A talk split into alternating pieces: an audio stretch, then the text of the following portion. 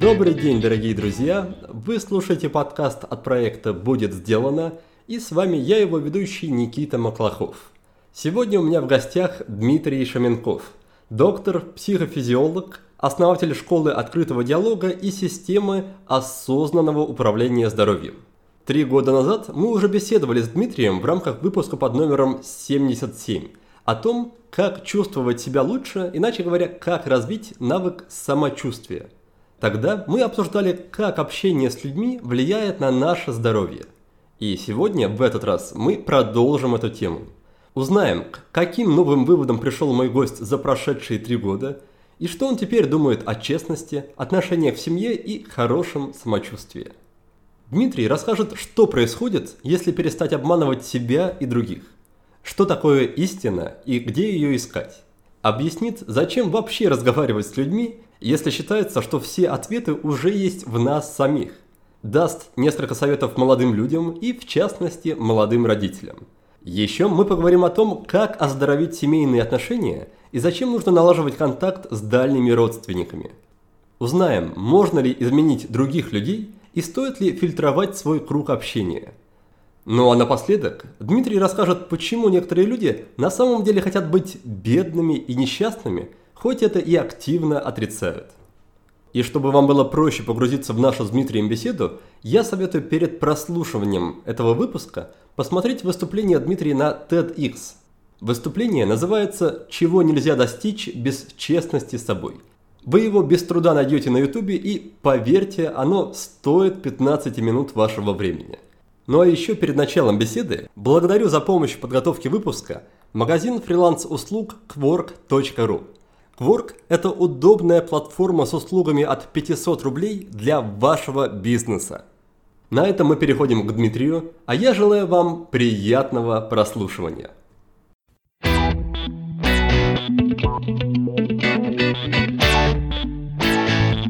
Дмитрий, привет, я рад тебя снова видеть во второй раз в нашем подкасте.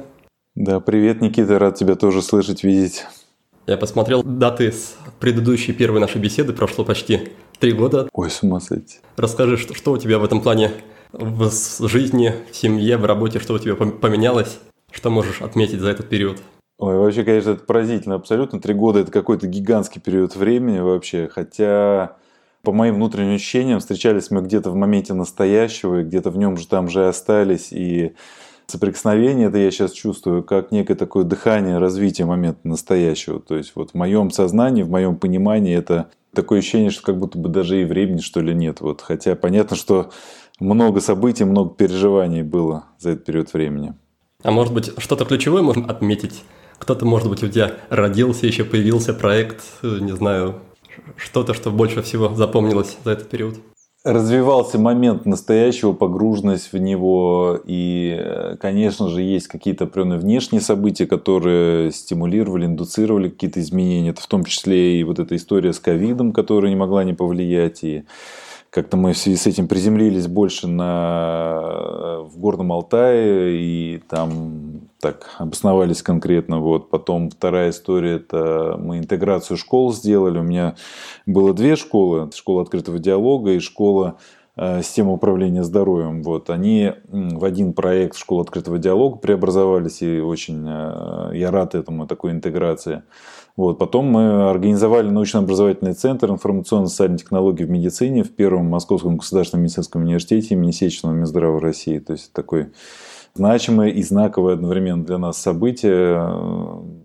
Уже выпустили третий поток фасилитаторов открытого диалога, подготовка у нас идет кадров полным ходом, уже ну, там больше сотни человек их, поэтому вот сейчас еще один поток набран, 50 человек целых. Вот, в общем, движемся в этом направлении, в этом плане много идет всего интересного. Но для меня это, опять же говорю, это расширение, развитие как бы текущего такого диалога с жизнью, его укрупнение, углубление и выход в определенные слои атмосферы социальной, где уже становится более сложно, может быть, но более интересно. Классно. Рад слышать, что все продвигается. И, судя по твоим фото и видео в Инстаграме, ты не особо, не знаю, не особо скучаешь, не особо жалеешь о переезде на Алтай. Я смотрю, у тебя появился новый любимый вид спорта, да, езда на мотоцикле по горам и холмам, и лесам и болотам. Да, это сто процентов. Нет, я вообще абсолютно не, не жалею. Вот, три года назад как раз переехали в Горный Алтай. И, ну, точнее, не то, что переехали, а дом приобрели и стали вокруг этого расширяться как-то. Семечко, которое было пущено тогда, положено в почву, оно дало всходы, и мы таким образом, а, корень, можно сказать, пророс, и мы расцветать стали в этом месте. И для нас это такая очень важная такая тоже метаморфоза, глубинная. И, конечно, то, что там есть еще возможность так погружаться в природу с помощью мотоцикла, например, и э, гонять на нем по горам, и не только мотоцикл, но и других способов, в том числе и пешком, и техники всевозможные, это, конечно, позволяет э, как бы соприкоснуться с природой, глубоко ее почувствовать, поэтому мы особенно ценим это все. Угу. И при этом, опять-таки, судя по твоему инстаграму, я заметил, что ты собираешься жить на Алтае не как, не знаю, как какой-то сторонний наблюдатель ты сразу пытаешься вовлекаться в жизнь района, какие-то инициативы, да, договариваешься о проведении дорог, не знаю, электросети, что, что там происходит, что, что ты организуешь? Я просто подключаюсь своей энергией, своим вниманием к имеющимся потокам и процессам. И, и в том числе своими образами какими-то того, как это может быть. Через мои образы подключается к этому месту, к этому явлению образы других людей, которыми я связан, которые через меня могут как-то Э, проявиться в потоке жизни. Вот. Поэтому я бы не сказал то, что я прям там что-то там подтягиваю или как-то еще. То есть, я не знаю, мне кажется, это какое-то такое явление, которое очень похоже на формирование семьи. То есть, это какая-то такая свадьба, наверное, вот акт инициации некого союза между человеком и территорией, человеком природы. И вот я как для себя чувствую, что это такой осознанный шаг. То есть вот у нас в жизни бывает много неосознанных шагов, когда мы ну, некоторые бывают там женятся, детей заводят. Я вот тоже таким когда-то был. Вот. А потом, когда ты уже взрослеешь, получается такие уже как более взрослые, глубокие отношения. Вот у меня сейчас с Землей, с планеты примерно вот так. То есть, когда ты пришел на свет в колыбель э, жизни и неосознанно развивался, потом где-то вот годам 30 претерпел определенный личный кризис, и вот родился заново, по сути, в совершенно новом состоянии, способном формировать этот диалог, как мне хочется верить, во всяком случае, там, в этот диалог. Вот. Поэтому вот сейчас на текущем состоянии я, конечно же, чувствую, что мы в глубокое партнерство заходим. Вот, то есть я не рассматриваю так, что типа я такой там классно прибежал, там что-то там делаю, там такой деятель. Нет, это вообще не про это. Это про танец, про такое сочувствование тонкое, про сонастройку, про фасилитацию такого процесса жизни, про партнерство, вот такое взрослое партнерство. А как вообще один отдельный человек, пусть даже осознанный, пусть даже сочувствующий, сопереживающий, как бы ты это ни назвал, как он может повлиять на то, что происходит в целом городе, в целом регионе? Вот как раз именно сочувствующий он и может повлиять, потому что он действует не с позиции отщепленного, отсоединенного «я», а действует э, с большим уважением к существующим энергопотокам, информационным потокам, человеческим взаимоотношениям. И находится в позиции открытого диалога, в принятии глубокого, скажем так, разности точек зрения, разных элементов среды, потому что работа со средой рационально, объективно и структурировано, скажем так, как вот привычно нашему уму, это практически невозможная задача, которая будет всегда сопряжена с очень большими сложностями и, и с практически нереализуемостью большинства затей, каких-то идей и вот э, попыток повлиять на среду. Поэтому в этом смысле это, наверное, нереально. Вот. Но когда я э, захожу в поле через э, глубинный контакт с собой, и я чувствую очевидную связь свою с другими людьми, и я как будто бы приземляюсь, вот такое ощущение из космоса на Землю в определенном месте. Я не просто приземляюсь, как э, там, космический корабль, обжигающий все живое, а проявляешься, рождаешься в этой природе существо, такое интегральное, то я скорее проявляюсь через контакт с ощущениями, с переживаниями текущего момента, с эмоциональной сигнатурой текущего пространства. И я ее начинаю чувствовать, я вчувствуюсь, вот я бы так сказал, да, и через вот это вчувствование в потоке, когда я начинаю чувствовать все происходящее как свое собственное тело, вот в едином таком балансе, то я, мои действия начинают продолжать действия среды, а среда продолжает мои действия. Поэтому в этом смысле я не могу не обнаружить эффективность своей проявленности, но это происходит только в том случае, если я подключен глубоко, настроен как бы, да, то есть никогда я нахожусь в состоянии изоляции, как будто бы есть я, который вот пытается что-то улучшить, изменить, привести к чему-то какому-то состоянию, вот, а скорее я учусь у среды, у природы, у диалога между человеком и природой, у диалога между людьми, допустим, да, потому что там есть много чему поучиться, поэтому я не исхожу из позиции такой патерналистической, как будто бы я что-то там представляю, знаю, скорее я внимательно вслушиваюсь в происходящее. Вот еще раз, очень хорошее слово «вчувствуюсь», потому что я не только вслушиваюсь, я еще и всматриваюсь, я еще ощущаюсь в соприкосновении в таком вот каком-то нахожусь. Вот. Для меня это очень важная метафора жизни вообще в целом, но вот в частности конкретной территории у меня вот такой вот диалог происходит. Классные образы, спасибо, что делишься. Надеюсь, что эту тему мы еще подробнее чуть дальше раскроем. А для начала, для начала нашей, может быть, основной части беседы, я бы на, на самом деле хотел тебя поблагодарить. Я как раз пару недель назад смотрел твое выступление на TED, называется «Чего нельзя достичь без честности с собой». В общем, посмотрел его, да, вдохновился, воодушевился. Да, это классное выступление. И это привело к тому, что я пошел к родственнику, с которым у нас были, ну и, наверное, пока что остаются не самые близкие отношения – и пошел, поговорил с ним, извинился, что, может быть, не признавал какие-то его действия, не благодарил настолько, насколько стоило. В общем, сделал шаг, чтобы наладить отношения, и вот первый такой триггер им стало твое видео, твое выступление, поэтому спасибо тебе за это. И в продолжении хочется чуть побольше узнать про ту историю, которую ты освещал в выступлении. Что в итоге стало с тем молодым человеком, странным, который тебе написал такое маниакальное письмо? Эта история как-то развивалась дальше, или она просто канула в небытие? Я понятия не имею, да, я не знаю, что с ним сейчас. Вот. Э, я чувствовал тогда уже, что для меня эта история ну, там, завершилась, и э, ну, все, то есть я могу успокоиться и продолжать жить своей жизнью. Поэтому вот, у меня нет такого чувства, что мне даже надо там исследовать и изучать это. Вот. Но я при этом практически уверен, то, что это на него оставило какое-то наверняка неизгладимое впечатление, эта история, потому что это в ней было очень много любви. Мне кажется, что если все наши истории жизненные будут таким образом развиваться, то мы совершенно к другому миру придем. Вот. Это, не про, это не про согласие со злом, с насилием, который наш адрес ориентирован. Это не про какую-то слабую позицию. Это про глубинную силу, которая вдруг неожиданно раскрывается и позволяет нам какие-то продемонстрировать высшие качества высшего существа который через нас смотрит, чувствует, думает, делает. Поэтому здесь какая-то есть в этом, я бы сказал, даже, может быть, не сколько там мистика жизни, сколько какая-то очень сильная природа. То есть я почувствовал тогда диалог это завершенным. Я не закрывался, я не убегал никуда из этого диалога. Вконтакте эта связь, она осталась. Примерно так. И у меня есть внутреннее чувство, что это лучше точно, чем тогда было, и это неплохо, во всяком случае. Вот такое у меня есть ощущение. Ну и дальше потом человек уже сам себе хозяин. То есть наш с ним кармический узел развязался в этом смысле, я им благодарен. Давай чуть больше тогда поговорим про тему выступления этого на TED, про честность. Расскажи, как у тебя сейчас обстоят дела, сложно ли тебе не врать, удается ли, в принципе, это, и научился ли ты уже замечать все эти искажения в действительности, которые вносят, может быть, твои слова или слова других, других людей. Как это вообще происходит?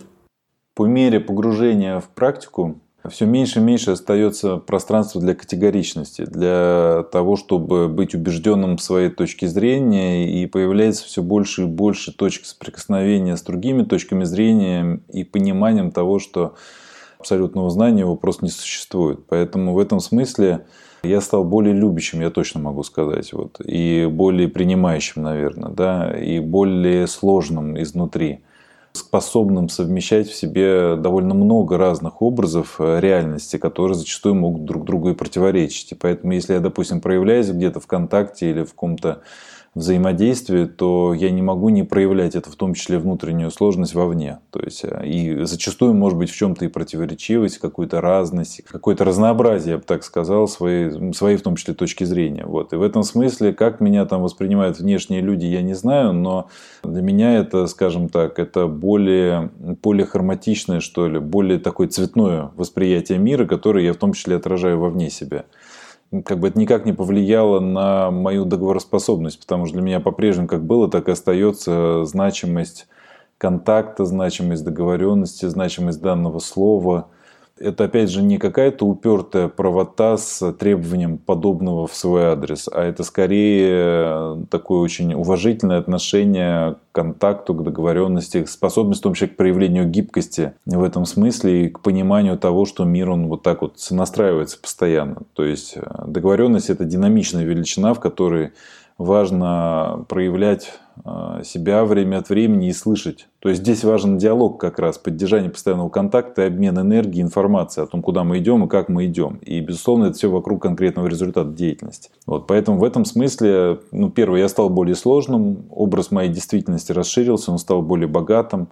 А, в коммуникации, в договоренностях я по-прежнему следую максимальной точности в коммуникациях. И, ну, и последнее, что важно, то есть для меня это как терапевтическая действия, озвучить, проявить свои собственные внутренние переживания и быть э, эквивалентным самому себе, как в внутреннем пространстве, так и во внешнем мире. Это для меня ценно. Конечно же, бывают такие моменты, когда я ловлю себя на страхе. Вот. Этот страх, он связан с тем, что я уже за прошедшее время очень многого, многого, скажем так, как мне кажется, достиг, очень многое получил в своей жизни, и мне страшно это потерять, если что. Да, но э, я знаю этот страх, и я все равно иду в него, и я его демонстрирую, и проявляю, и я просто работаю с ним. Если раньше, ну, когда я пришел к этой практике, к этому осмыслению, мне на каком-то смысле не было что потерять, не, нечего было терять. Сейчас есть много чего такого, чем я дорожу, но по-прежнему истина, вот это бытия собой, способность быть эквивалентным самому себе, как внутри себя, так и во внешнем мире, для меня это все равно высшая ценность, высшего порядка. И я проживал много таких кризисных моментов на протяжении своей вот жизни в последнее время, ну, которые были для меня моментом истины, такой проверкой на следование ценностям, о которых мы сейчас говорим, в первую очередь честности. До сих пор вот следование практике и искренность в этом смысле, она позволяла, а, несмотря на ширение границ познания, позволяла быть все равно эквивалентом себе и оставаться до сих пор эквивалентом себе. Вот поэтому для меня это... Для меня, скажем так, все стало шире, глубже, многообразнее, интереснее. Вот, и вот как-то так. Вот эта формулировка «быть эквивалентным себе» и соотносить внутреннее со внешним, это есть определение честности да, для тебя?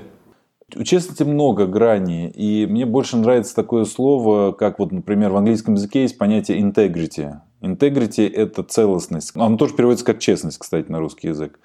Оно звучит совершенно по-другому, потому что у честности есть моральные какие-то там детерминанты, есть ограничения наших предыдущих э, способов мышления, убеждения, то есть многие люди понимают под честностью это сказать э, своей маме, которая делала там платье, спрашивает, как оно там нравится тебе или нет, сказать, что херня полная. Я тебе честно говорю просто то, что есть э, на душе и так далее. Но в моем представлении, эм, если относиться там, с принципами живых систем, никакого отношения к честности не имеет. Потому что в живых системах э, вообще точность при передаче информации, конкретно честность, связана с конечным результатом деятельности. И этот информационный обмен, он осуществляется в том числе с глубинным пониманием того, что моя как бы позиция, мое суждение, даже мой образ мысли, действия мои цели, они вообще не являются истиной в конечной инстанции. Поэтому я их не могу выдавать за честность. Поэтому в каждом своем проявлении мне важно соотнестись с образом там, действия и состоянием другого человека, с нашей общей целью, понять, туда ли мы идем или не туда идем, и быть в этом смысле более мудрым, более глубоким, чем на уровне простого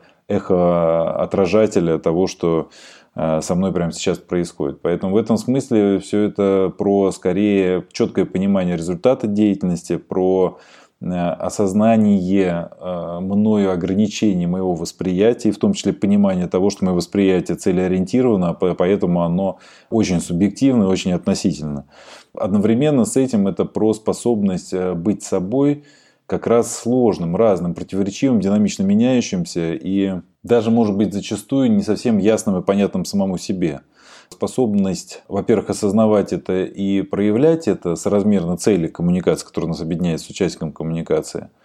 Вот это, наверное, исключительная способность быть собой. Вот. А дальше это вопрос обучения, а, вопрос реализации в практике. Потому что то есть нельзя просто вот услышав там информацию про то, что надо быть просто тупо честным, там вдруг раз и реализовать это. Да? Хотя это уже неплохо. То есть если вдруг человек это понял, хотя бы на каком-то примитивном уровне элементарно соблюдение договоров, э, а не того, чтобы говорить всем вот типа правду и за правду выдавать свои оценочные суждения, то это уже неплохо.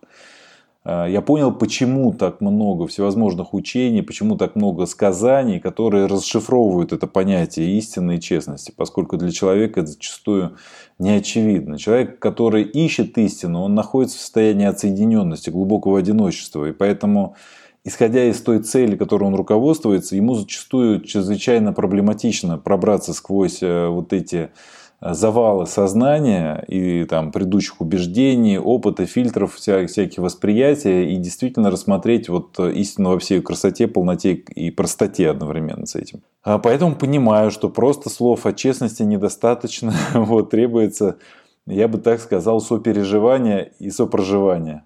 Помоги мне распутаться слегка, потому что вначале ты говоришь, что честность – это выражать во мне, проявлять, проживать то, что ты чувствуешь внутри. А потом ты говоришь, что то, что ты, мы чувствуем внутри, зачастую это полная ерунда, искажение там, нашей иллюзии, и поэтому лучше их держать при себе.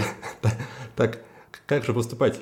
Я обнаруживаю, я обнаруживаю истину в контакте, в диалоге, в том, что находится между нас. Понимаешь? То есть не только в том, что вот есть во мне. Я не рассматриваю себя с изолированной точки зрения, а я рассматриваю истину как то, что кристаллизуется и формируется в ходе взаимодействия между партнерами, вокруг общего результата деятельности, безусловно, без насильственного какого-то помысла внутреннего, да, без попытки надломить жизнь и подчинить ее самому себе, неважно в какой форме. Истина – это то, что формируется в контакте, в диалоге. То есть это не то, что принадлежит мне, скажем так, понимаешь? Поэтому вот здесь вот наше привычное, скажем так, не хочется его называть осуждающее эгоцентричным мировоззрение, но тем не менее оно начинает потряскивать по швам, потому что очень хочется это контролировать процесс. Но контролировать его, строго говоря, невозможно, потому что как бы его там не контролировал, я лишь только тогда отсоединяюсь больше. Чем больше я пытаюсь контролировать истину, вот, ну и свою искренность и честность, да, тем больше я закрываться могу в самом себе. Поэтому часто бывают люди, которые вроде как э, идут к истине, оказываются от нее максимально отсоединенными, изолированными, глубоко озлобленными на жизнь и Э, при этом считающимися глубокими практиками. Но на самом деле очень сильное понимание того, что истина, она вот не просто там посередине, она находится между, в между, то есть она находится в диалоге, когда мы начинаем говорить, она проявляется. Вот это очень важно и ценно. То есть, когда я сижу сам по себе, допустим, да, ну нет во мне какой-то там истины. Во мне есть часть этой истины отдельное э, состояние. Безусловно, можно обнаружить в каждом человеке истину, но должен для этого быть другой человек, который ее обнаруживает. Понимаешь? То есть вот это значение наблюдателя, значение диалога, значение другого для того, чтобы обнаружить самого себя, это очень важно на самом деле. Прежде чем задать следующий вопрос, уточни тогда, что, что же ответить маме по поводу платья? Маме сказать, что ты ее любишь, вот это основное. Потому что надо понимать мотив, который за этим стоит. И здесь надо быть мудрецом. Вот понимаешь, нет правильных ответов на такого рода вопросы. Потому что любой алгоритмизированный ответ, который бы сейчас там послушал наш слушатель и сказал, о, я понял, как отвечать, он не будет искренним для него. И здесь важно быть искренним и любящим в ответе на этот вопрос. Поэтому а что значит быть искренним и любящим? Это видеть глубоко, а что хочет мама. Понимаешь, мама, одев это платье, может быть, видит себя в зеркале там девочкой, понимаешь, и ей хочется услышать комплимент какой-то. Я не понимаю, что в конкретном контексте может быть основным мотивирующим или там, не знаю, целесообразным фактором, который определяет поведение, например, человека, который задается этим вопросом. Вот, и ты можешь искренне э, быть в диалоге, проявляя себя, если ты уже в достаточной степени там, подкован, развит, и чувствуешь и понимаешь разные формы и способы проявления человека, ты можешь совершенно по-разному ответить. В одной ситуации одним образом, в другой ситуации другим. Всегда это будет уникально и по-своему. Где-то ты можешь сказать, что у тебя, может быть, и нет там какой-то точки зрения на этот счет, что ты не можешь сказать, что тебе самое важное, чтобы нравилось это платье этому человеку. Э, главное вот не, не пытаться быть слишком простым, что ли, в этом смысле. Вот, да, это не... Очень сложный момент, Никит, да, то есть здесь нет, э, нет вот прямого ответа на этот вопрос. Вот я избегаю того, чтобы их давать. Мне хочется всегда в этот момент отправить людей к нам в школу открытого диалога, чтобы они просто послушали, что у людей бывает на душе, чтобы вот Понимаешь, чтобы вот там какая-то, вот там приоткрывается вот эта завеса тайная э, того, а что там на самом деле за человеком кроется. Потому что группа не дает возможность такое проявить, что зачастую просто он просто шокирует, что ты такое бывает просто в человеке. И это настолько внутренняя какая-то такая тонкая работа, которая проявляется только вот в особом сеттинге, что в жизни я такого не встречал. Но я не ходок там по большой, там по, допустим, там терапевтическим группам, каким-то глубинным работам где-то еще. Я там как-то не было у меня этого жизненного опыта такого глубокого. Может быть, там где-то что-то люди находят, там, да, я не знаю, да. Но вот то, что в открытом диалоге я для себя обнаружил вот эту невероятную глубину человеческую, какую-то сложность, красоту и разнообразие, вот мне хочется это показать всегда человеку, сказать, да сходи ты послушай. Вот сколько на групп я не ходил, всегда это по-разному, всегда это какие-то сложные опыты и разные опыты. И это дает возможность уже очень внимательно слушать своего партнера по коммуникации, будь то мама, жена там, или сосед по даче, там ты уже смотришь на него. Вот. И вот эта твоя внутренняя сложность и многообразие позволяет как минимум намного более точно воспринимать его. Опять же, не всегда точно и не всегда уверенно, потому что все равно мы слышим человека путем нашего, нашей внутренней сложности. И если во мне есть чем слышать, то я услышу его сложность. И вот это надо развивать, потому что чем больше я развиваю в себе это, тем больше вижу сложность других людей. Пусть это проекция, пусть это что-то другое, но мне это помогает найти общий язык и договориться, и увидеть зачастую даже такое, чего, может быть, и сам себе человек не мог рассмотреть. Вот поэтому вот такой тебе ответ непростой на, на простой, казалось бы, вопрос, а что отвечать в случае, если мама спрашивает, как тебе платье. В каком случае, может, она просто интересуется э, конкретной точкой зрения, интересно ли платье вот э, тебе к молодому человеку. А в каком случае это по-другому. Поэтому что за этим стоит? Целая вселенная. Ты говоришь, что к истине, чем бы это ни было, можно прийти только через взаимодействие с другими людьми.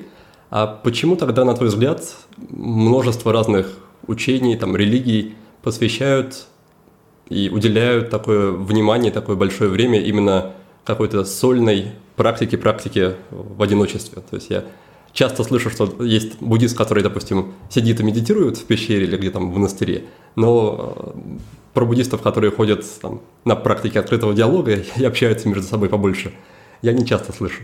Первое, во-первых, э, как бы ты не только там с другим человеком, но и с другими живыми системами, я бы так сказал, можешь найти, находить эту истину. То есть, ну, не только конкретно человек касается. То есть, это можно найти и в собаке, там, и в ребенке, и в птице, и наблюдая за явлением природы, и зачем угодно. То есть, ты можешь в конечном итоге ее находить просто непосредственно в своем собственном переживании жизни, as is, как есть вот в текущем моменте.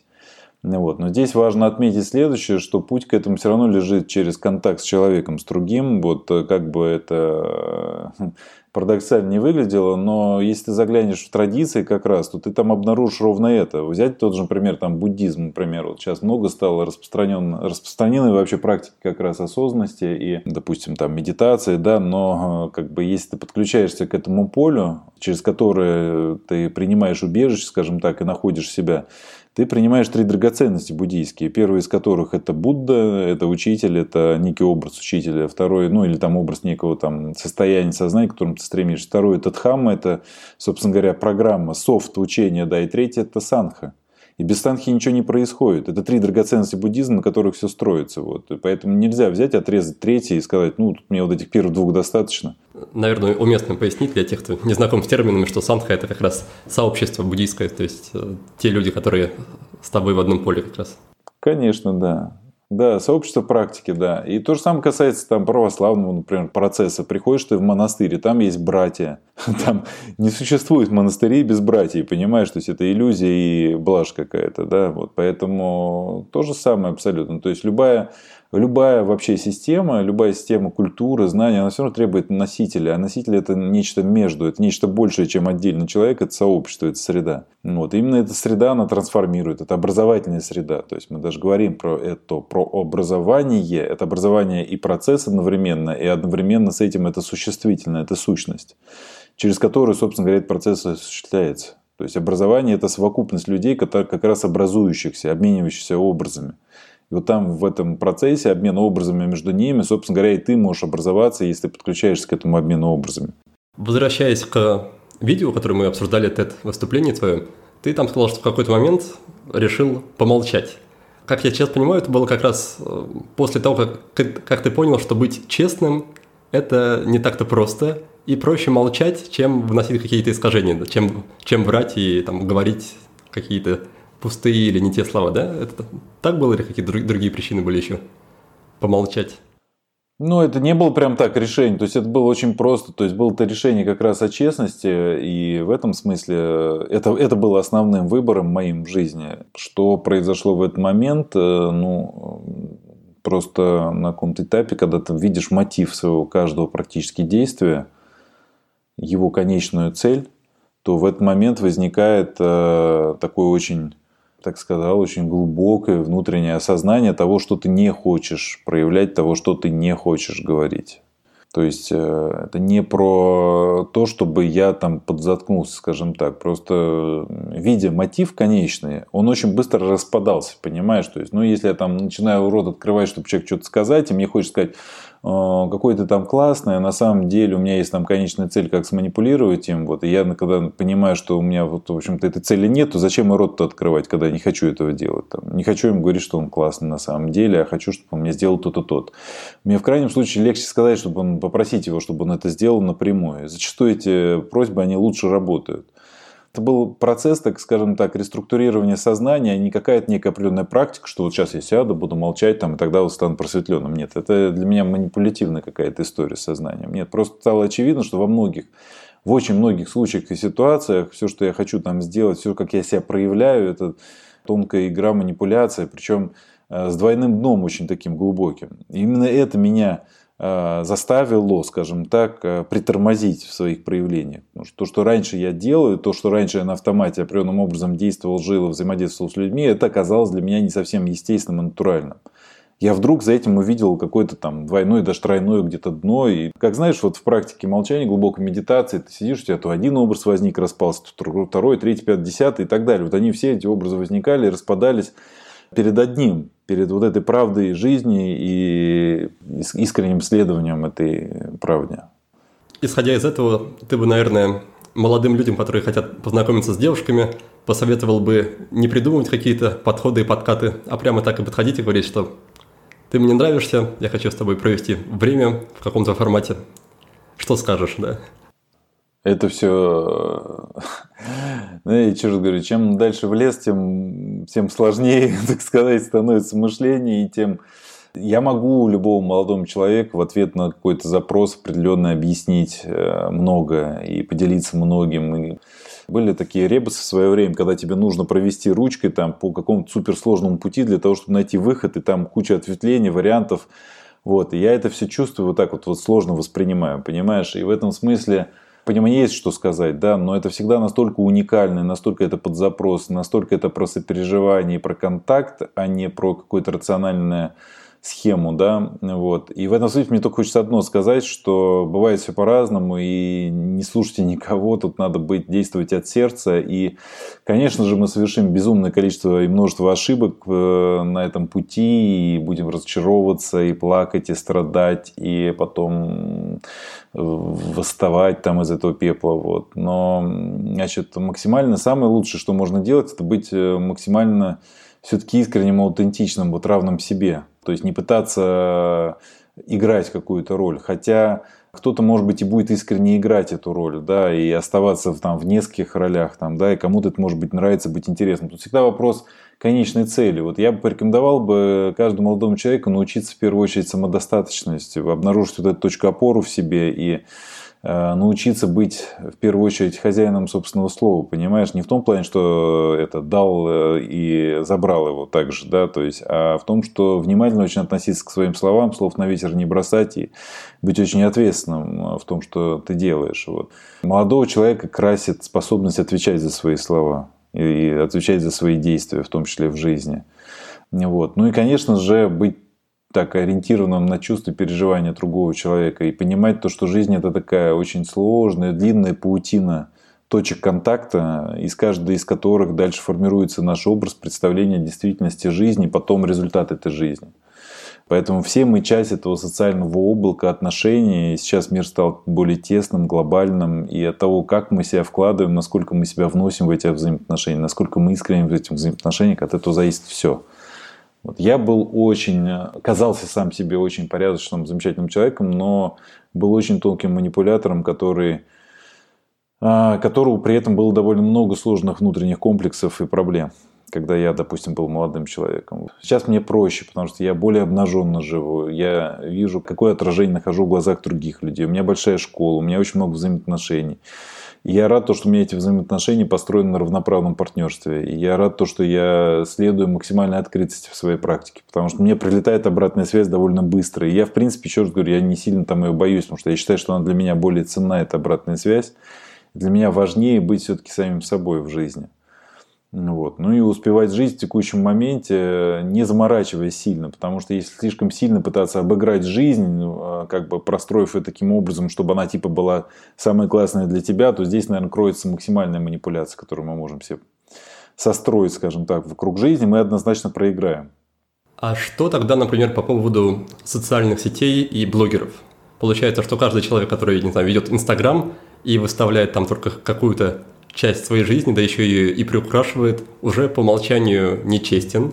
И получается, это приведет к каким-то последствиям для него не очень приятным с, там, с точки зрения взаимоотношений или с точки зрения здоровья. Ну да, если конечная цель этого процесса – это не контакт со средой, с аудиторией, с этим полем, а что-то такое вот манипулятивное, то, конечно, да, это будут проблемы. Они происходят, проблемы у блогеров и и они будут происходить. И это не значит, что как бы этот способ жизни, он э, окей. Например, сам ты тот же Инстаграм ведешь. Ты, ты не, не видишь в этом опасности какой-то для себя, да? Да, я вообще не вижу. Ну, как бы, я еще раз говорю, для меня вообще вот эта открытость и действие, открытое в среде, оно является таким ценным само по себе. То есть, я рефлексирую жизнь свою, как бы для меня вообще практика рефлексии и коммуникации в социальной сети, которая в которой я связан с людьми, ну, конечным результатом деятельности, ориентация на здоровье – это важная практика вообще, в принципе, развития жизни и самого себя. То есть у нас в школе, например, в школе открытого диалога целый портал свой собственный создан, своя социальная сеть, которая помогает вот в процессе поддерживать ну, такой контакт со своими чувствами и проявлять его постоянно. То есть тут вопрос того, как и с какой целью я действую, какую практику я реализую. Вот. На каком-то этапе я понял то, что я не хочу только быть закрытым вот до определенной школы своей. Но когда это произошло, когда я вырос, когда у меня выросла уже большая школа, когда есть много учеников, которые могут дальше работать с этим процессом. Еще по поводу практики молчания очень хочется вспомнить, упомянуть еще одно TED-выступление. Выступал дядя по имени Джон Фрэнсис – и у него была история о том, что после того, как где-то в его регионе танкер с нефтью разбился, нефть разлилась, он был настолько это возмущен, этим возмущен, что решил, во-первых, а, не пользоваться больше автомобилем, он с тех пор стал только ходить, и также пытался привить свою точку зрения другим людям, но увидел, что это приводит только к спорам и конфликтам с людьми, и после этого решил помолчать тоже, то есть совсем-совсем взял на себя обет молчания, сначала на, на один день, потом это продлилось на, на месяц, на год, и в итоге он молчал беспрерывно, не произнося ни слова, целых 17 лет. И при этом успел отучиться там, в двух высших учебных заведениях где-то в Америке и там, стать еще помощником где-то в госаппаратах, который как раз стал писать вот эти вот порядки для, по поводу экологии использования всяких Э, нефтеперерабатывающих и, там, и станций, и вот этих веществ. Поэтому иногда помолчать, наверное, полностью может иметь смысл. Тут я, знаешь, как скажу, что может быть имеет смысл. То есть для меня это одна из форм диалога просто. Но я вообще к молчанию не отношусь так, как к выходу из коммуникации. То есть это вот такая форма коммуникации, скажем так. То есть, ну, форма диалога тоже. Вот как парадоксально это не было, да, но для меня это форма проявления. Поэтому я не вижу здесь никаких ни проблем, ни... Может быть, для какой-то там, опции это важно. Вон, старцы уходили, тоже куда-то молчали. Но это не означает, что это правильная форма. То есть, и она как бы единственная, опять же, правильная, что к ней надо стремиться, там ее реализовывать на практике. Это просто один из бесчисленных миллиардов образов правильных, каждый сам по-своему. В последнее время я начал замечать и, в общем-то, чувствовать как-то на практике, что моя семья и отношения моей семьи, они не ограничиваются вот таким вот внутренним кругом, там, серии «я, супруга и дочки», да. И начал чувствовать, насколько чуть более дальние контакты, контакты, допустим, с моими родителями или контакты с родителями супруги, дальше, дальше, дальше, насколько все это влияет в том числе и на наши взаимоотношения в, во внутреннем круге. Расскажи, как вот, ты на это смотришь с точки зрения своей системы, как отражается на на нашем здоровье, на наших внутренних семейных отношениях то, что происходит вот чуть дальше, чуть в более широком поле. Ну, слушай, это все единый процесс, то есть нет каких-то отношений, которые там на что бы то там не влияли, то есть есть определенные просто протоколы коммуникации, которые мы используем. То есть для меня это вот такой важный очень навык, универсальный. То есть вот внутри меня есть определенный софт, и от того, как этот софт работает, складывается ну, можно назвать его даже операционной системой жизни, от того, как она во мне работает, от этого складывается вообще в целом любой диалог. Ну, то есть я использую какой-то определенный принцип коммуникации, например, во взаимоотношениях с супругой, во взаимоотношениях с партнерами, во взаимоотношениях где-то еще. То есть, но я использую один и тот же принцип коммуникации. И от того, какие ценности э, сквозь это проявляются, от того, какие правила коммуникации, каким правилам я следую, от этого зависит э, результат. И этот результат, он равномерно, по сути, как бы распределен в поле. Поэтому очень большая ошибка думать, что, например, Э, где-то в одном месте у меня там все прям классно, в другом месте вот тут плохо, нет, нет. Оно как бы равномерно распределено, просто в каком-то месте меня, может быть, терпят, и это похоже на то, что мне хотелось бы, да, в каком-то месте мне люди прямо говорят, что я там мудак, допустим, да, и как бы мне кажется, что это плохо, понимаешь, а потом это в другом месте тоже вскрывается, вот в моей жизни так было когда-то. Поэтому это все иллюзия, что тут есть разность какая-то. Нет, все тут вопрос того, насколько ты целостный, насколько ты осознаешь свои ценности, насколько ты следуешь им. Вот, поэтому я, допустим, в своей жизни стремлюсь э, как раз э, ну, быть равным своим ценностям. Вот. И поэтому среда, которая вокруг меня простраивается, она очень, очень экологичная. То есть она как бы является как будто бы таким, я не знаю, мощным поддерживающим, мне нравится метафора, муравьиным плотом. Вот как э, эволюционисты описывают возникновение эмержентных свойств в системах. Потому что отдельные муравьи, они в общем, поодиночке не сильно умеют плавать и довольно быстро тонут. Вот. Но когда они объединяются вместе, формируют муравьиный плод, который может плавать десятками километров неделями. И эта уже структура, она не тонет, и она может перевозить грузы очень тяжелые. То есть вот так вот формируется свойство такое удивительное. Вот я так чувствую все эти взаимоотношения, которые вокруг меня как муравьиный плод. И понятно, если где-то что-то э, сбоит, то оно отражается сразу же на всем. То есть где-то какое-то там нарушение контакта где-то в рабочих взаимоотношениях, оно неминуемо отражается где-то во внутренних взаимоотношениях, в напряжении где-то. То есть это вся, вся система звенит. Ну, то есть не может быть такого, что человек, которого там, допустим, на работе произошли какие-то косяки, чтобы он также продолжал там вот как бы ни в чем не бывало общаться дома. Он где-то сорвется, где-то у него там проблемы со здоровьем возникнут, где-то что-то еще. То есть это все, э, скажем так, связано на уровне систем значит, коммуникации, которые определяют то, что с нами происходит, с нашим состоянием благополучием. Поэтому мне более свойственна такая точка зрения профессора Николаса Кристакиса, из, э, который руководит Институтом сетевых наук в Ельском университете. Вот, э, вместе с коллегами они обнаружили то, что то, что с нами происходит, это по сути подвластно сети вот этих взаимоотношений, которые определяют то, что мы чувствуем, думаем, делаем. То есть это буквально все программирует нас. Вот, поэтому в этом смысле я смотрю на человека как на совокупность отношений, как на социальное тело, которое проявляется в жизни. И здесь все всем совсем взаимосвязано, все влияет на все. И если в моей жизни правильно простроен внешний круг взаимоотношений, то слушай, в семье тоже все окей.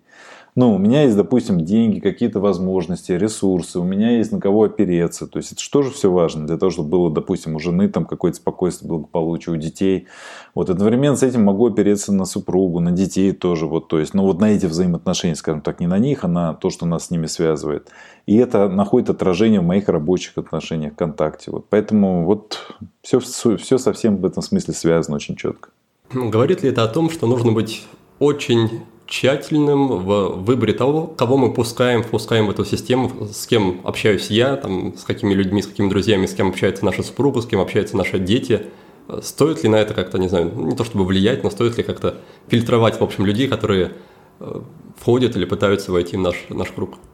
Я бы фильтровал цели и э, значит, э, модели взаимодействия. То есть вот я обычно я не отношусь так, что я не оцениваю людей по каким-то их признакам, потому что иначе бы я давно бы один был остался если бы я как-то соотносил людей своим там опытом, потому что опыт подсказывает, что чем более человек начинает вот разбирать э, людей на молекулы, тем больше он понимает, что в общем нет таких, которые бы соответствовали его представлениям, там, идеалам каким-то. Вот. Поэтому я не иду по этому пути. У меня есть четкие, понятные результаты, которые мне нужны. Мне интересна точка зрения других людей на то, как жизнь устроена. И я следую самым определенным ценностям, принципам коммуникации. И если вдруг эти принципы ценности коммуникации нарушаются в диалоге со мной, то в этом смысле я спокойно совершенно могу сказать стоп и не запускать это в свою жизнь.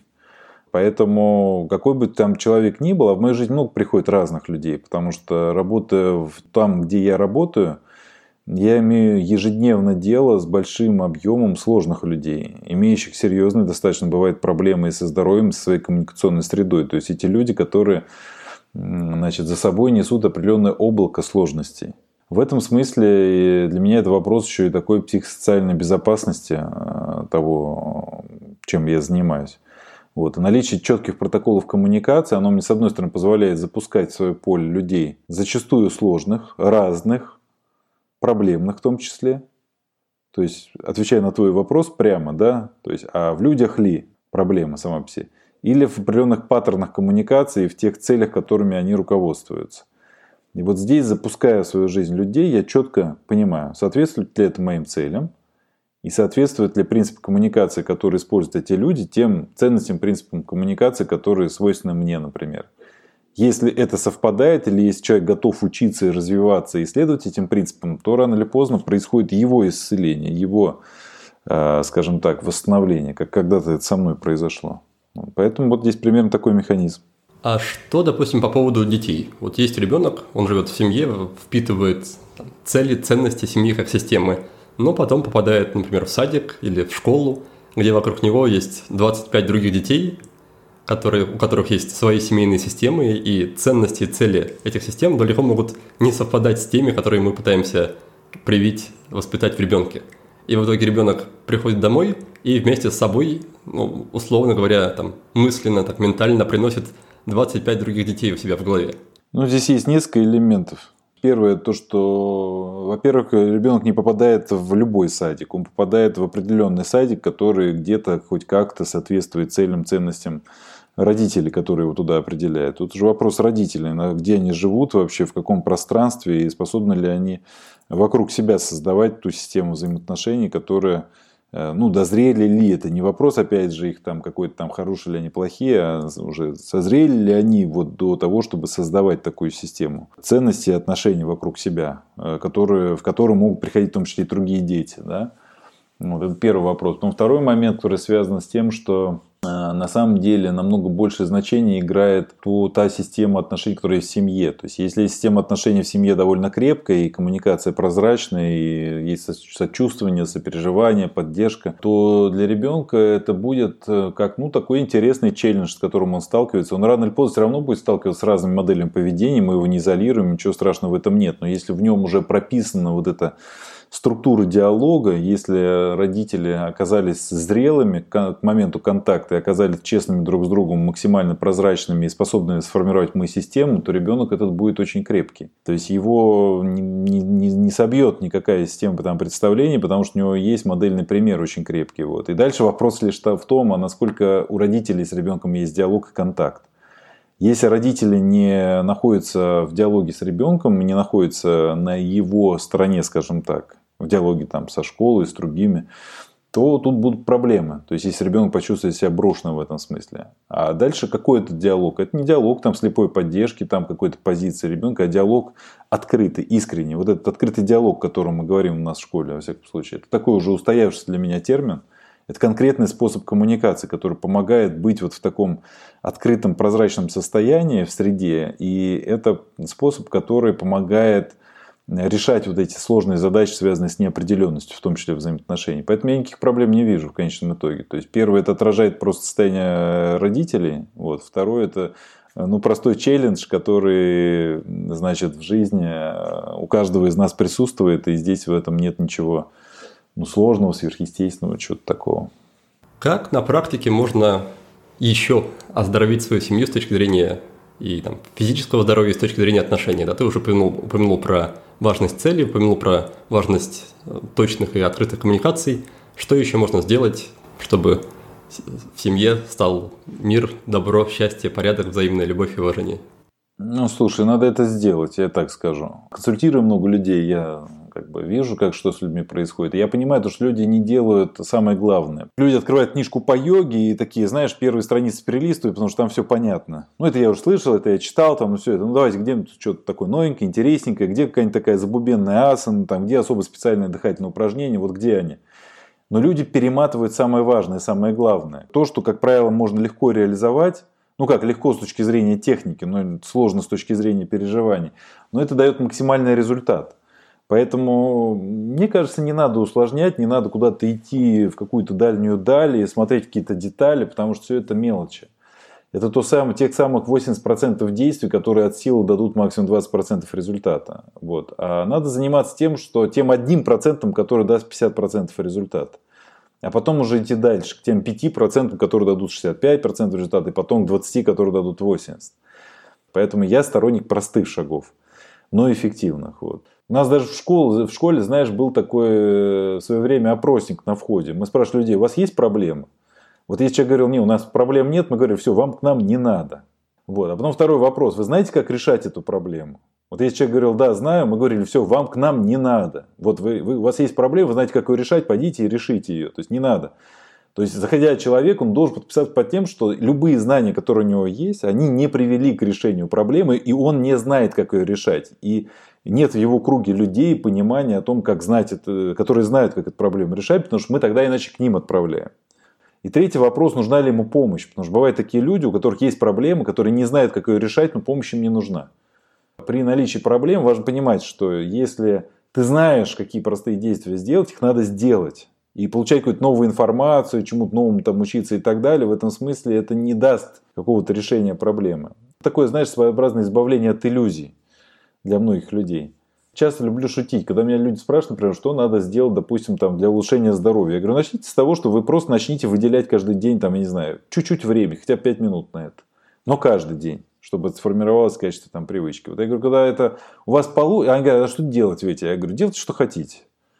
Вот вы можете стоять тупо вот 5 минут там в день, да, вот для здоровья. Вы можете выйти на улицу, пройтись для здоровья. Вы можете лечь встать для здоровья. Вы можете облиться холодной водой для здоровья. Вы можете не покурить сигарету для здоровья. Вы можете я не знаю, что-то не сделать для здоровья даже такое, понимаешь, там, не залезть в социальную сеть в это время для здоровья. То есть вот, но у вас начинает формироваться стереотип. Каждый день 5 минут вы что-то делаете или не делаете, но вот со здоровой целью. И вот так вот, то есть, когда вот у вас вот наладилось вот это действие, вы уже сделаете для себя такой переворот в жизни гигантский, который просто невероятный. А когда вы уже научитесь это делать, вы сможете сделать там 10-15 минут там выделять добавлять что-то еще, ну, изучите что-то такое, что вам там интересно для этого, ну и так далее. То есть, но вот очень маленькие простые шаги, они дают максимальные результаты. Вот мне кажется, что это важно помнить. Поэтому, когда мы говорим про семью, про здоровье семьи, вот люди говорят, ну окей, ладно, все это мы поняли, давайте, что, еще можно сделать? Я говорю, не, стоп, стоп. Вот, вот чтобы вам это сделать, на это требуется там полжизни уже. И тут столько нюансов и каких-то элементов, которые важно познать для того, чтобы это реализовать на практике. Вот когда вы это сделаете, ну хотя бы какую-то часть, вот дальше можно о чем-то другом говорить. Но опыт показывает, что не доходят люди до этого, потому что не нужно это оказывается. Потому что достаточно эффективно вот этих всех первых базовых действий. Давай тогда для более глубокого понимания, для помощи мне и слушателям, а, проясни, пожалуйста, еще раз, что за конкретные простые действия, которые входят в 1% наиболее точных и эффективных для оздоровления семьи и семейных отношений. Первое, это здорово, когда человек к этому пришел и понял то, что важно на этом сфокусироваться и понимает, что от этого многое зависит. Ну вот э, это уже здорово, так само себе осознание этого процесса. Вот первое, наверное, самое важное с точки зрения значит, э, настройки является ну, такое понимание того, что все, что происходит в мире, в моем личном вот мире, все, что я воспринимаю, является результатом моих собственных целей. Поэтому, если я сопротивляюсь текущему моменту. Если вот в, моем, в моей жизни происходит какая-то катавасия, если происходит что-то, что мне не нравится. Самое худшее, что я могу сделать, это пытаться не принимать эти чувства переживания, заблокировать их и пытаться с ними бороться. И бороться с какими-то внешними факторами, которые якобы привели к этим чувствам переживания. Поэтому первое, что мне важно научиться делать, мне нужно научиться вступать в контакт со своими чувствами, переживаниями и научиться проживать этот текущий момент настоящего как результат своих целей. И вот это проживание текущего момента, в котором я могу настроиться на проживание именно того, что я получаю как свои цели, вот это меня ведет к тому, чтобы я смог быть в хорошем контакте с самим собой, в том, чтобы я мог находиться в хорошем самочувствии. Это вот такая первая точка отсчета. Вот. И следующий момент, который для меня принципиально важен, если я хочу, опять же, научиться коммуникации, мне важно освоить открытый диалог. Мне важно э, научиться э, быть в контакте с другими людьми, при этом сохраняя контакт с самим собой, при этом сохраняя открытый обмен информационными эквивалентами действительности, нашими чувствами, переживаниями, которые мы испытываем. И это требует определенной практики, это требует определенного развития определенного навыка. Это не алгоритм простой действия, это то, в чем мы учимся сопереживать, сочувствовать друг другу. Ну, то есть, если упростить, да, то второе, что важно освоить, не просто чувствовать себя хорошо и воспринимать то, что я проживаю как результат своей цели, то есть с таким глубинным принятием, а научиться делать это и в том числе с чувствами, переживаниями другого человека. И в том числе с тем, как динамично меняется мое состояние. Когда вот это я прохожу, я уже из этого состояния могу а, оказаться в состоянии содействия. То есть уже из этого могу содействовать, могу уже куда-то идти. Но вот этих два первых момента, то есть, ну даже три даже, я бы так сказал. Первый это цель, понимание того вообще, в каком я мире нахожусь, и понимание того, что мне важно – наладить эту коммуникацию с другими людьми, это все вокруг здоровья, это без насилия строится. Потом второй момент, я должен находиться в принятии максимальном, то есть я, мне важно воспринимать происходящее как результат своих целей, проживать и понимать, что я это воспринимаю все-таки как уже произошедшее с определенной задержкой. И когда я это воспринял, когда я чувствую самого себя и то, что происходит в мире, я могу уже почувствовать в том числе и другого человека. Когда я чувствую и себя, и другого, и динамику своих чувств, я могу себя выразить соразмерно вот этому сочувствованию, вот этому моменту общего состояния, в котором я нахожусь. Поэтому вот это, наверное, такая основа. То есть важно научиться хорошо чувствовать себя и хорошо чувствовать своих партнеров в коммуникации. И дальше э, научиться делать это в динамике информационного обмена. Вот. Ну, я все это называю одним словом открытый диалог. Для меня это вот это и есть открытый диалог, поэтому у меня это как один такой процесс, одна практика, одна основа, одна цель. Спасибо, что поделился. Еще один частый вопрос, который, ну, в том числе я часто слышу на своих программах про привычки. Как изменить, например, супруга, который, который курит? Как помочь ему перестать курить? Как помочь ему измениться? И самый частый ответ обычно, и в том числе ответ, который я обычно даю, это не дергайте других людей, пусть живут свою жизнью, да, сами вы их вряд ли поменяете, меняйтесь сами, и что-нибудь хорошее из этого выйдет. А есть ли у тебя какое-то там дополнение или, или альтернативный взгляд на эту ситуацию? Можно ли с помощью вот этой практики диалога э, помочь людям прийти к каким-то более здоровым изменениям жизни, более здоровым поведением?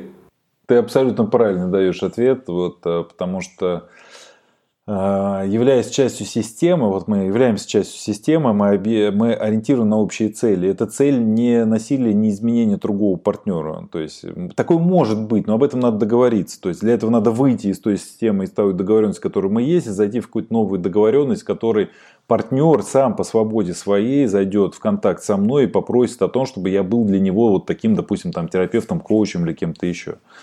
Вот. Но, во-первых, такого не происходит, и сманипулировать, чтобы такое получить, это уже манипуляция, не получится. Вот. И поэтому важно понимать, что мы являемся частями одной системы. И если я вижу, что э, в системе что-то не то, ну то, так, так бывает, когда кто-то вырос в системе. То есть мы заходили в одну, меня это устраивало, все было окей. Но потом вот у меня там глаза открылись, я увидел ее там в другом совершенно.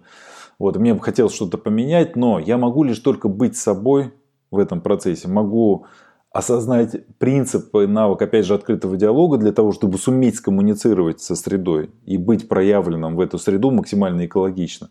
Если я буду меняться, то автоматически будет меняться и мой партнер. Мы либо с ним расстанемся, либо мы с ним как бы сонастроимся и выйдем на следующую фазу диалога. Поэтому тут все возможно.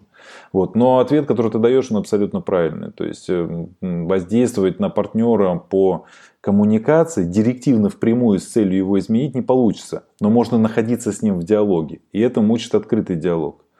Это очень тонкий процесс, в котором я осознаю свое намерение повлиять на партнера, и я могу при этом скоммуницировать с ним свое состояние, потому что оно объективно меняется. И я не должен заткнуться э, в своем состоянии, а, ограничив его. Я не должен заткнуться как-то и прекратить эту коммуникацию, этот диалог.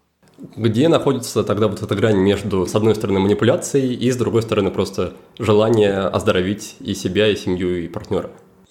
Ее очень сложно найти. Это как, э, значит, такой спектр, в котором очень плавное перетекание из одного в другое происходит. Поэтому здесь, э, еще раз говорю, грань она не находится внутри себя только. Она находится в диалоге, в контакте. Поэтому, заходя в диалог, контакт, нужно быть готовым к тому, что у партнера есть своя позиция. И к эту позицию надо уважать. И с этой позицией надо иметь дело. Поэтому позиция, в которой я вижу, что партнеру что-то там фиговое, надо ему как-то там подправить туда-сюда, она уже ошибочна с самого начала. Вот. Я могу видеть это, но при этом признавать то, что у меня это моя всего лишь точка зрения, и он имеет полное право на то, чтобы быть таким, какой он есть, и мне с этим нужно иметь дело, что это лишь только вопрос договоренности с ним. Насколько он захочет вообще, и куда он захочет там двигаться или не захочет. Это его абсолютно полное право, он ничего абсолютно не должен. Вот эта точка входа для коммуникации, она может, в принципе, обеспечить какую-то защиту от манипуляции, частичную. Вот. Но все равно только в диалоге обнаруживается этот процесс. Поэтому злиться или обижаться на кого-то, что тебя кто-то не слышит, не надо, ты не слышишь другого. Ты за сегодняшний разговор довольно много раз уже упомянул такой термин, как цель. И мне кажется, что ты имеешь под этим в виду нечто иное, чем имеют в виду обычные люди, да, говоря это слово, там, цель, не знаю, заработать миллион долларов, цель пробежать марафон. Я полагаю, что у тебя какое-то другое значение для этого термина, поэтому, пожалуйста, можешь его чуть подробнее, более глубоко, более понятно раскрыть? Это действительно более глубокое понятие, вот, оно связано с физиологией, скорее является таким информационным эквивалентом результата деятельности систем. Так, чтобы просто на вскидку раскрыть его, ну, требуется там, некоторые пишут целые монографии, чтобы расшифровать это понятие, да, поэтому так не получится, вот. Лишь только могу сказать, что любая Система в своей жизнедеятельности, неважно сколько она сложная, она результат ориентирована. Результат является системообразующим фактором для любой живой системы. Поскольку результат находится в будущем, в моменте настоящего в системе присутствует информационный эквивалент этого результата. Именно этот эквивалент определяет наше поведение, определяет наше восприятие, и он формируется путем интеграции, обмена образами на уровне более высокого порядка. То есть вот в диалоге между системами происходит информационный обмен, и там, собственно говоря, и формируется эта структура информационная того, что с нами дальше произойдет. Вот это ведет нас к осознанию информационных процессов, которые лежат в основе природы человека. Для, для, что для обывателя, скажем так, в этом смысле нужно знать как минимум? Нужно понимать то, что его восприятие связано очень сильно с целью, как минимум. И надо, важно понимать, что любой процесс, которым мы связаны, любой человек, он все равно имеет свою цель, и у любого процесса есть своя цель. И всегда, если ты хочешь прийти к какому-то понятному результату, важно как-то синхронизироваться на уровне цели.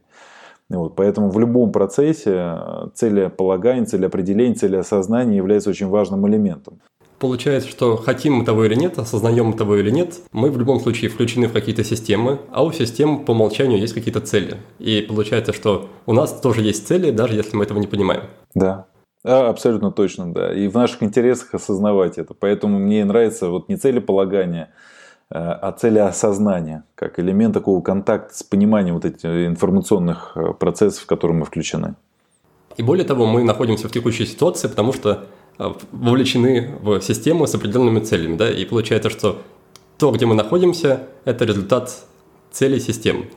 И есть такая фраза, не помню, кто ее, кто ее автор, но в школе великих книг в этом, в таком проекте ее часто упоминают. Она звучит как «что есть, то и цель». Да? То есть, если ты, ты себя, не знаю, ты беден и болен, то у тебя была какая-то цель да, до этого попасть в такую ситуацию. Да. И по умолчанию обычно это воспринимается в штыки. Так, ну как же так, я, я же не хотел, я же не выбирал быть бедным, больным и несчастным. Откуда же взялась такая цель? Ну, вот с этим, кстати, на самом деле проще всего, потому что когда ты начинаешь изучать открытый диалог, ты очень глубоко понимаешь, что у большинства людей есть конкретная цель плохо себя чувствовать. Потому что люди не хотят чувствовать определенный спектр переживаний ощущений, и в связи с этим плохое самочувствие становится их целью конкретной. А уж на фоне плохого самочувствия реализуется масса проблем со здоровьем, которые там имеют генетическую предрасположенность, какую-то там иную там травматизацию в жизни. Поэтому здесь вот как раз проще всего это объясняется.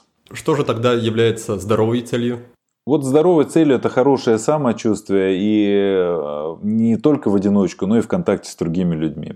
Хорошо, Дмитрий, давай тогда переходить к нашей финальной рубрике. Рубрика по-прежнему называется «Пять в одном». Ты уже один раз в ней участвовал, может быть, в этот раз у тебя будут какие-то другие ответы. И первый вопрос по поводу книги. Что-то, что ты или читаешь, перечитываешь, или даришь другим, или что-то, что на тебя повлияло в последнее время. Да, биоцентризм Роберта Ланца – это номер один. Второй пункт про практику. Что-то, что ты делаешь ежедневно, какая-то рутина, привычка, которую ты считаешь очень полезной для себя. Практика молчания это называю как процесс. И, в принципе, это, наверное, основной. Ну и открытый диалог как инструмент коммуникации. Это то, на чем строится моя жизнь. Угу. И как раз третий пункт у нас про инструмент. Это может быть сервис, программа, может быть что-то из реального мира, там, не знаю, кроссовки, мотоцикл, что-то, что тебе помогает в жизни. Айфоном пользуюсь. в нем много всего. Хорошо. Четвертый пункт про вопрос, который стоит задавать самому себе, ну, допустим, в рамках нашего диалога, чтобы лучше себя чувствовать. Это, про, это простой вопрос, просто конкретно прям хорошо ли я прямо сейчас себя чувствую. Если я вдруг в чем-то чувствую себя плохо, то я, мне нужно понять, что это не почему-то во внешнем мире. Мне важно взять и сфокусироваться в моменте настоящего, почувствовать себя хорошо. И такая синхронизация, она выводит на чистую воду и позволяет получше почувствовать мир. Вот. А если с этим сложности, надо, в общем, нужна помощь какая-то, то можно обратиться за помощью и вместе научиться через сочувствие научиться чувствовать себя лучше. И пятый пункт про фильм или сериал, будь то документальный или художественный, что-то, что ты смотришь, пересматриваешь, рекомендуешь, любишь. Ну, мне нравится фильм очень «Револьвер», например. Я его очень часто пересматриваю, вот рекомендую очень посмотреть всем Гая Ричи. Вот, ну, там сериалы какие-то, я даже сейчас вот сложно мне там вспомнить. Ну, наверное, World, этот, э, Дикий Запад, наверное, вот очень такой глубокий сериал, который мне очень нравится. Там много смыслов внутренних, так что рекомендую. Отлично, с этой рубрикой закончили. И скажи, есть ли какие-то места в интернете или в реальной жизни, куда бы ты хотел направить наших слушателей, чтобы они чуть больше познакомились с тобой, с э, твоим проектом, с твоей школой? Да, это школа открытого диалога, прям можно смело заходить. Ну и плюс Инстаграм мой, потому что я вот веду там Инстаграм, ежедневно пишу свои какие-то там посты, инсайты, рефлексии, поэтому Жду ребят. Ну, на Инстаграме, наверное, в первую очередь. Вот. И там у меня есть телеграм-канал довольно такой, он маленький, уютный. Вот. Туда я всякие научные исследования выкладываю, интересные какие-то такие моменты. Вот, может быть, туда еще. Вот. Ну, а так приходите в школу, потому что это очень ценно. Это способность развить навык открытого диалога. Я, я считаю, что это бесценный процесс. То, что мы сегодня даем, это абсолютно ну, прорывная такая уникальная возможность. Вот надо этим пользоваться. Хорошо, Дмитрий, спасибо тебе большое, что заглянул снова в гости. Спасибо за беседу. Да, спасибо огромное. Пока-пока. Друзья, выпуск подходит к концу, и теперь я постараюсь, насколько у меня получится, резюмировать те идеи, которыми поделился с нами Дмитрий Шеменков. Сегодня мы говорили о честности, общении, здоровье и семейных отношениях. Мой гость считает, что самое важное – это быть самим собой и жить в текущем моменте. Контакт с собой и способность быть здесь и сейчас – это первый ключ к управлению здоровьем. Второй ключ – это качество тех отношений, которых мы находимся. И третий ключ – это максимальная честность во всех отношениях. Дмитрий подчеркнул, что только в живом и открытом диалоге с людьми мы способны найти истину и новые возможности. В таком диалоге мы не подавляем собеседника и ничего ему не навязываем, а всего лишь слушаем, сопереживаем и смотрим на ситуацию глазами другого человека. Более того, прежде чем высказать свое мнение, нужно хорошенько подумать но еще стоит соотнести его с целями и состоянием нашего собеседника. Это и есть навык эмпатии, который очень полезно и важно развивать. Мой гость сказал, что все, что с нами происходит, это результат наших целей. Здоровая цель – это хорошее самочувствие, причем не только в одиночку, но и в контакте с другими людьми. Но, к сожалению, у многих людей цели нездоровые, причем часто они сами этого не осознают. И результатом становится бедность, болезни и другие неприятные состояния и ситуации. При этом в таком случае будет ошибкой блокировать свои чувства и пытаться бороться с внешними причинами проблем. Дмитрий считает, что вместо этого нужно вступить в контакт со своими переживаниями и прожить настоящее как результат своих целей. Но напоследок мой гость объяснил, как оздоровить себя и свои отношения с кем бы то ни было – Прежде всего, нужно перестать искать какие-то волшебные способы и просто начать делать самые-самые простые вещи. Например, каждый день уделять всего лишь 5 минут своему здоровью, и при этом совершенно не важно, что конкретно вы будете делать в эти 5 минут. Главное – привить себе такую привычку, ну а дальше дело пойдет само собой. С этим утверждением я, конечно, абсолютно согласен. И искренне желаю вам научиться внедрять привычки и правильно ставить цели или ставить правильные здоровые цели. Если у вас будет желание, мы также вам можем в этом помочь. Приходите на наш курс полезного действия или подписывайтесь на наш канал в Телеграме, чтобы стать частью нашего сообщества. Сообщество проекта будет сделано. На этом я с вами прощаюсь и желаю вам успехов и здоровых целей. Thank you.